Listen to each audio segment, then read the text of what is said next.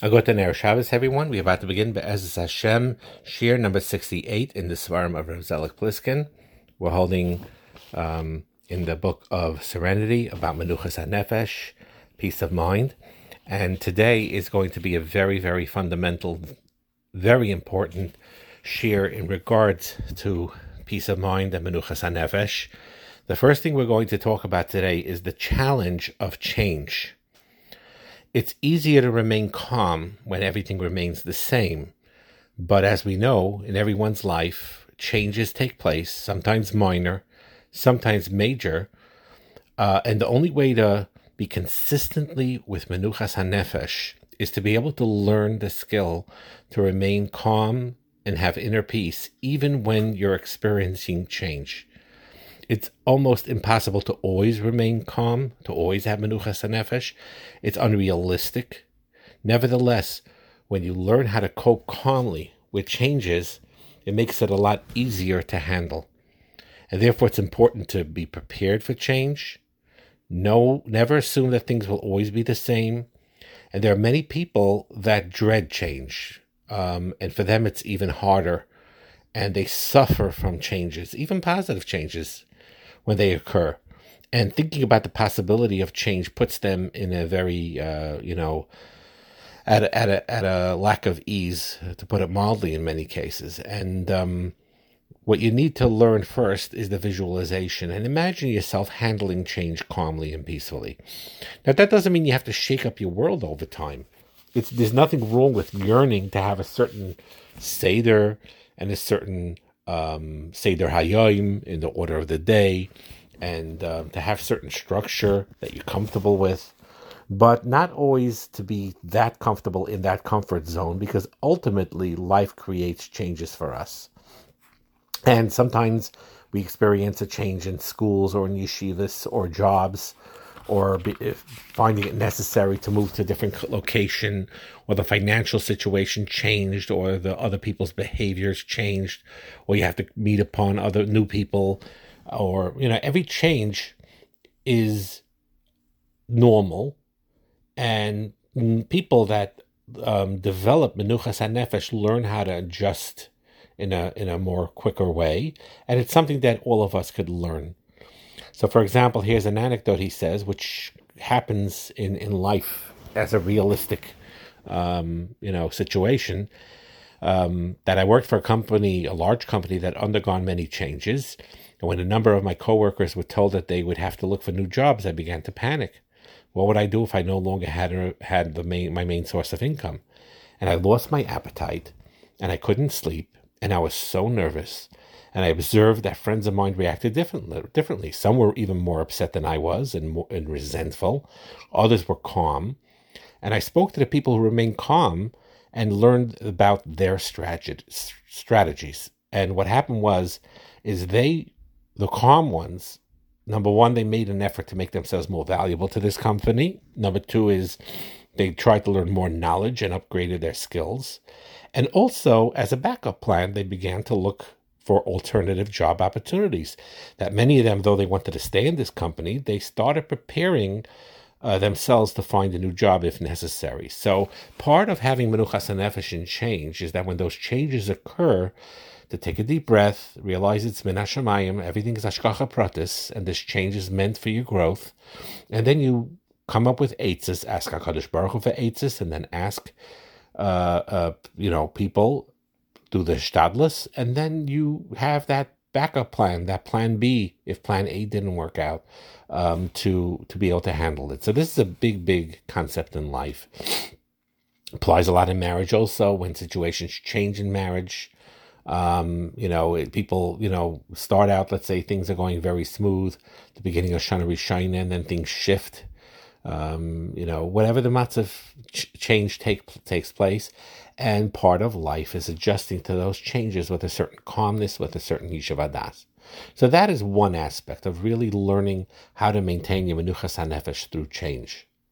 A second important part to practical menuchas hanefesh is to conquer that midah of kina, to conquer the midah of envy. When it says that kina is one of those things that take a person's from away from the world and it destroys literally a person's life. And because what it does is it makes you feel a distress because someone has more than you, or knows more than you, or is more accomplished, or more or better looking than you, or in any way more successful than you.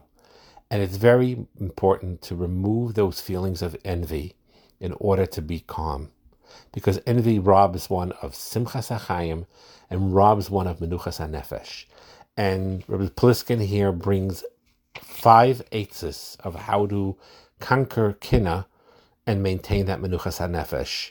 Um, if someone has the book, uh, it's 60 and 61, uh, uh, chapter 60 and 61 of this, this book, that is just tremendously, tremendously powerful and important to review again and again and again. So, one aid to remove kina is to have so much pers- personal joy that regardless of what anyone else may have or do, you'll be happy and joyous.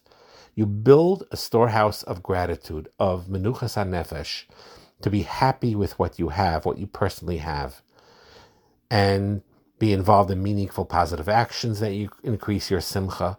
So you could develop simcha if, let's say, you don't have the finances to have a. All your friends have summer homes, and you don't, and you're here in the in the city here without a summer home. Kids go to day camp. You know, you have other alternative ways.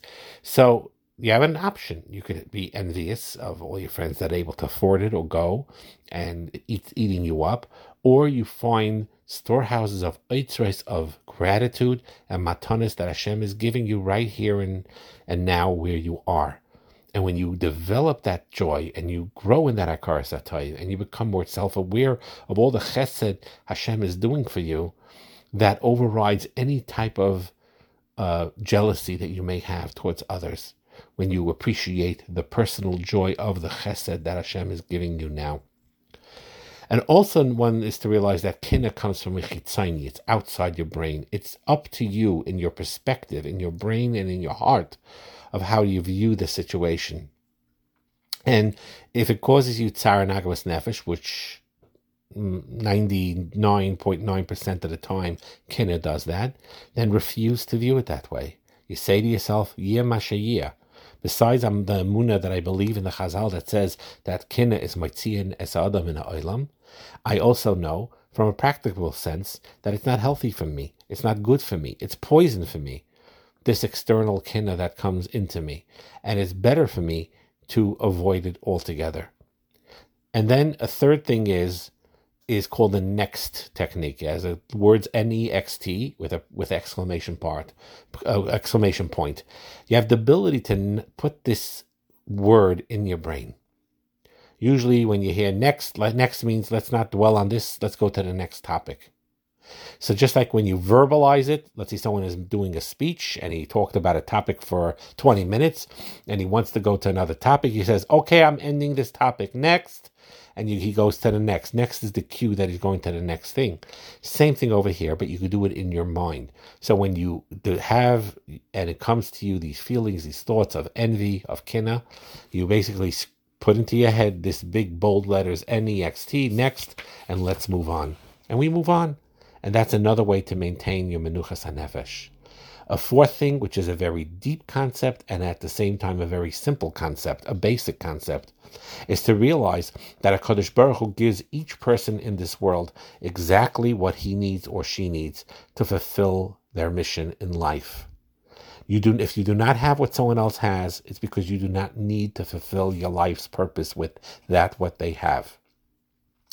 Now, on the side, I will bring up over here because we talked about it in the shiurim and the shiurim on Shalom Bayis overall. There is no harm and there's nothing wrong, and it's even a positive thing to ask HaKadosh Baruch Hu to fill the needs that you do need, and there's nothing wrong with it.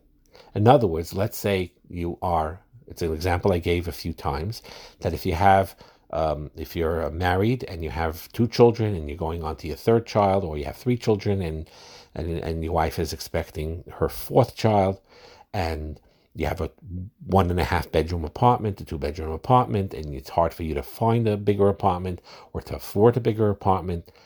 There is nothing wrong, and it's even praiseworthy to turn to Hakadosh Baruch Hu and ask Hakadosh Baruch Hakadosh Baruch Hu, You're Kol and and I mean I appreciate everything you do for me and all the kindness and you give me parnasa and you give me a roof over my head and I appreciate all that. You thank Hashem for that, and to be mevakesh and to ask Hakadosh Baruch Hu if it's your ratzon, please Hashem help me make more parnasa or to be able to afford a bigger apartment or find a bigger apartment in the right neighborhood with bracha, so that you know, we, we, uh, we, our children should have more room, and it will be easier for my wife, and or easier for my husband, and there's nothing wrong with asking for that. That's fine. But it's always in the lens of what you really need in your life, not why the other person has already his three bedroom apartment or four bedroom apartment or a mansion. That should be outside the realm of your thought because of this nakuda of of this svara and of this truth actually, that HaKadosh Baruch Hu gives each person what they need. And whatever reason he felt to give a certain person a certain big, huge uh, home or mansion, whatever the reason was. Sometimes it's an assign. It's not always so simple. But whatever the reasons is, it's really not your concern. Your concern is is to realize in your mission in life, Hashem wanted you to be exactly here with exactly this apartment, with exactly this husband, with exactly this wife. Could you daven that and ask Hashem for the matzav to get better? Of course you can, and of course you should. Hashem wants to hear from us to, to, to, to improve our lives, but never in the context of give it to me because he has it and I want it to because he has it. No, because if it's a real need that you need and you know that that you need it. So you daven for it mitzad that. So that's number four. Recognizing that HaKadosh Baruch Hu gives each everyone what they need. It's similar to the Michtav MeEliyahu talking about how you're not jealous when you know you, you if if if if um you know you, you're given glasses that belong to your friend you don't you're not envious of it because it's not your prescription. And wearing his glasses will kill your eyes. You need your prescription. And the same thing in life. To be aware that Hakadosh Baruch knows what your prescription is. Another thing is, and sometimes it's hard initially, depends on your personality and what you have to work on. For some people, it comes naturally, some people, comes harder, and that is to experience the joy of others. Be happy for other people's success. In this case, try your best to be a Talmud of Aharon HaKohen, who's right to be a Kohen Gadol, but Samach Balibai that the Choshen was on his heart because he was not jealous of his brother Moshe Rabbeinu, even though he was a younger brother, and he was appointed to be the leader who would go to Parai and free the Jewish nation. And it's Moshe that's attributed to take Eden out of Mitzrayim. And Aharon felt an inner true simcha for the success of his brother. And we need to follow it. And our emotions are human. It's not always easy, but that's what we need to try to emulate and to follow. And the more we truly are joyous for someone else, we'll learn to be happy with our lot as well. She says here, a certain grandmother said the following and was acknowledged this fact that envy caused used to cause me intense pain. Kina used to cause me intense pain. It was mamash gehenim. Kina says kishoil kina, kasha kishoil kina. Forgot the exact expression. It's mamash gehenim. When I was in school, I envied other students who received better grades, or who were more popular, or had more money to spend. You know that sometimes you know when you go to camp and in those sleepaway camps where you see other other children that the parents are more wealthier and well to do, and they give them a lot more um, at all ages, even let's say in the, in the young young teenage years. But they gave them more food and more clothing, nicer clothing, and and just everything in a beautiful way. And then he, his parents are, are you know, have trouble uh, meeting ends meet meeting, and they just barely could afford to get them him to camp. And he has only like four, you know, four exchanges of clothing and not too much, and it's not easy. And I used to be envious of them that they had more money to spend. And then later I got I envied my friends who were married before I did. And then after I had children I became envious of mothers who seemed to manage better than I did. They seemed like better mothers than I was, or that children were thriving more and they were happier more, seemingly, than, than, than my own children were. But little by little, little by little, I came to the realization that it was up to me whether I could I would destroy my peace of mind with envious thoughts and feelings or not. It was a choice. I realized that it was a choice. That's what I started to realize. Do I have a right to be jealous? Maybe, whatever you want to say the justification is. But the bottom line is, is I realized that it was hurting my peace of mind. And I needed to realize, which I did realize later, that many of those who I envied had other difficulties and problems that I did not have. I even heard some say that they envied me because I seemed so happy most of the time. That's a fascinating thing that you all need to know. You never know. You, while you're jealous of this other person or other people, that they have more than you do, you don't realize that they are jealous of you. They may not know of all your problems, but they are jealous of you very often and realize and then you realize what are they to be jealous of if they would know uh, my burdens they wouldn't be jealous at all and the same thing over here you need to see realize that other people you know when someone is very financially tight and it's you can't minimize in this sign it is difficult when you're financially tight when you have difficulty paying bills and it's an ongoing thing and it's and it can be very stressful and even with emunah and betachin but it is not easy. It is hard sometimes, and it takes a lot of avoda to be calm about it when you're financially tight. So, but the thing is like this: that the people who who are financially struggling tremendously because they're suffering from that, and it's nothing to take lightly, but they feel then that because they they feel in their minds that if they would have some more money, a little rachas, then I would be I'll be able to function better, and so on and so forth. So they can't even comprehend how a wealthy person has agmas nefesh or hates his life or has Gehenna in other areas in his life. They don't understand it. They say, what, what, what's, what, you know, if he could pay his bills and he has money in his bank account, what, what's he worried about? Meanwhile, it could be a health problem. It could be an issue with his children, whatever it could be. Everyone has a peckle.